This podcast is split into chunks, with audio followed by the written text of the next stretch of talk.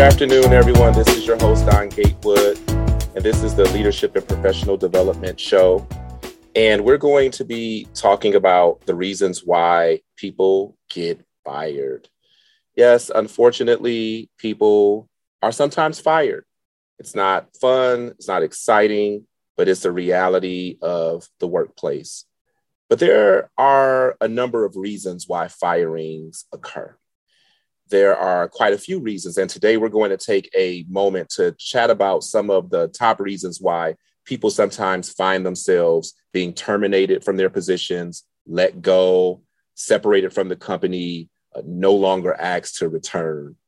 And so the performance, poor performance, is a major reason why people find themselves being terminated from their position each position, whether it's in the hospital, in the business room, in the in the schoolhouse, teaching kids, every professional, every job has an expectation.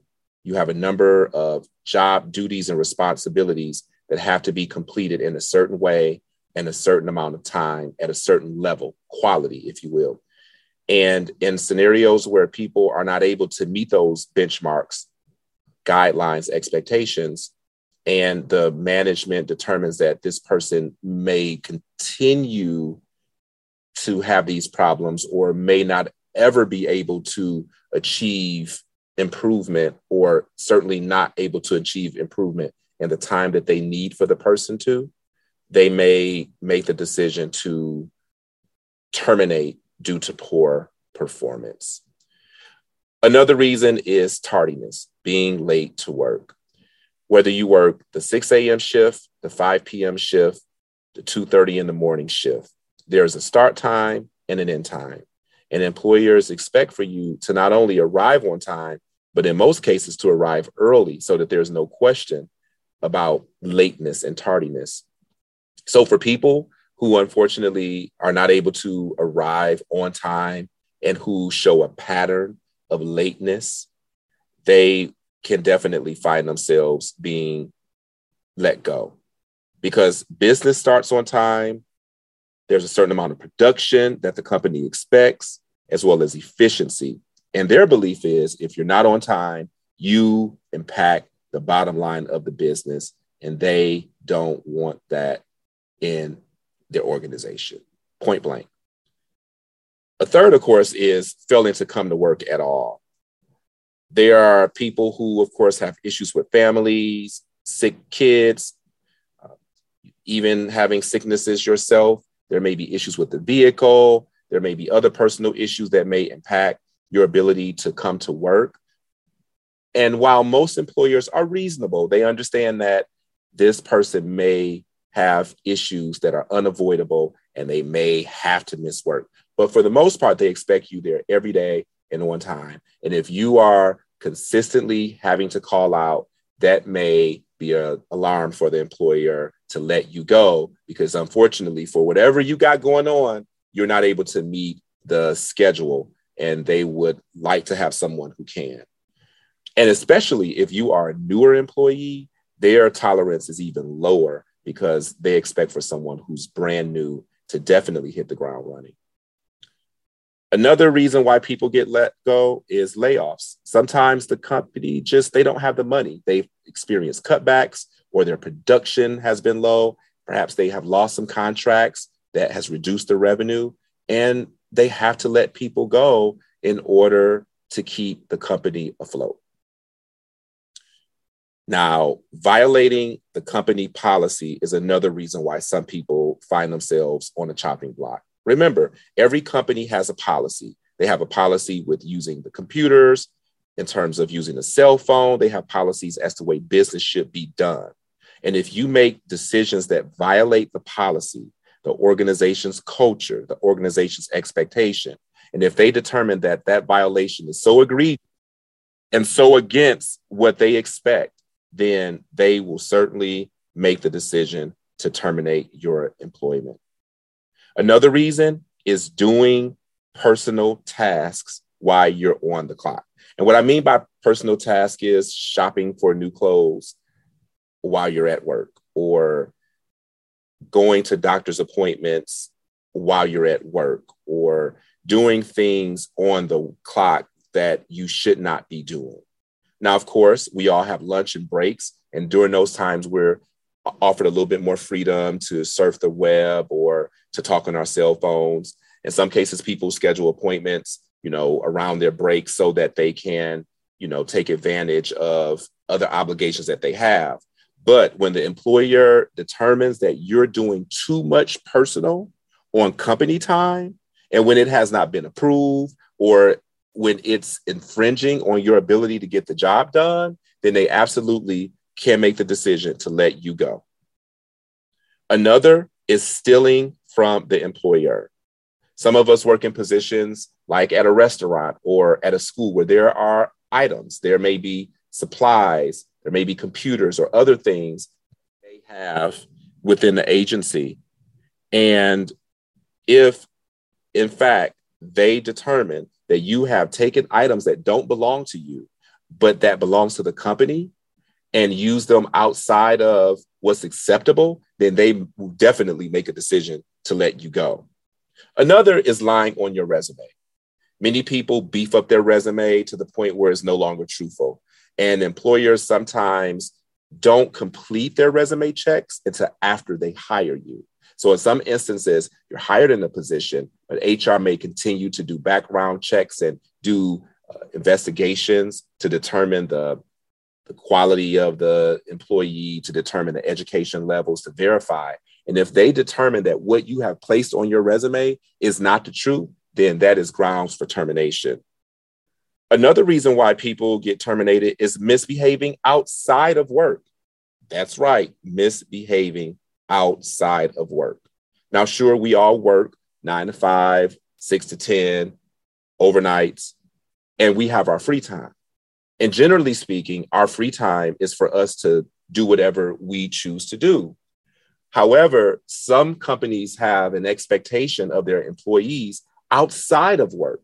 So, for example, you may go onto social media and express yourself, your political views. You may party or make decisions that your company deemed to be unacceptable or out of sync with their culture, their expectations of their employees.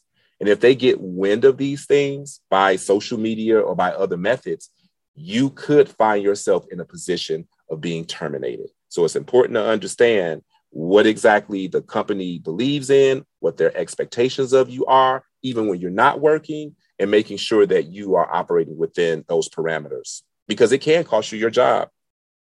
And another reason why people find themselves unemployed or terminated is simply because the boss doesn't like you.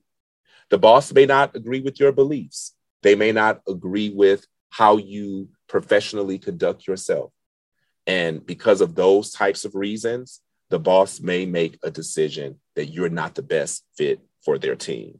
Now, there are obviously a lot of other reasons why a person may find themselves being terminated from a position or let go. But those are just some of the more popular reasons why. And as we've talked about some of the reasons why people get fired, I want to just spend a couple of moments to discuss some steps that you may want to take that could lower your chances of getting fired or even preventing it from happening. And the first is fess up when you mess up. If you're in a position and you make a mistake, it's best to let management know that the mistake has been made so that you all can quickly identify solutions to the problem or solutions to the mistake. But if you make a mistake and don't inform management or your team, the opportunity for you all to fix the mistake isn't there. And then something that maybe could have been fixed could really have a negative impact on the organization and put you in a position to be terminated because they feel that you aren't trustworthy or capable of problem solving. Another thing you want to do is proactively ask for performance reviews. Oftentimes, management, they're keeping notes on a monthly basis and a quarterly basis on your performance.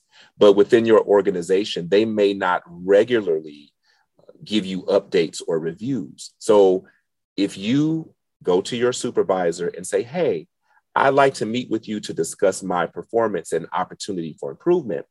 This will give you a chance to learn what your boss sees as strengths and opportunities and maybe give you a chance to correct those, or they may even be able to give you some steps and some solutions in order to help fix some minor problems to prevent them from becoming larger problems. Also, admitting that you don't have a particular skill for a project. In some cases, a manager may assign you a task where you don't necessarily have the strength or you haven't developed the skill set needed to successfully complete the task in a quality level and in an on time way. You want to make sure that the management is aware of that so that they can work with you closer or perhaps assign the project to someone else because the expectation is that you're able to deliver the project at a level that is uh, quality. And if you don't do that, you will find yourself potentially in trouble. So, again, by letting them know that, hey, I don't quite have the skill, or I'm a little bit concerned because I haven't done this before, you all can problem solve on the front end to prevent problems on the back end. You also want to take the time to learn about the company as well as the goals so that you can stay on track. Companies oftentimes have goals and the direction that they like to see the department go in. The more that you are aware of those goals and the direction, the better you can strategize your work performance so that you're consistent and you're on track and on pace with the company's expectations. Well, another thing you want to do is to show up to work early. If you show up to work early, it shows that you are eager and that you're ready to work.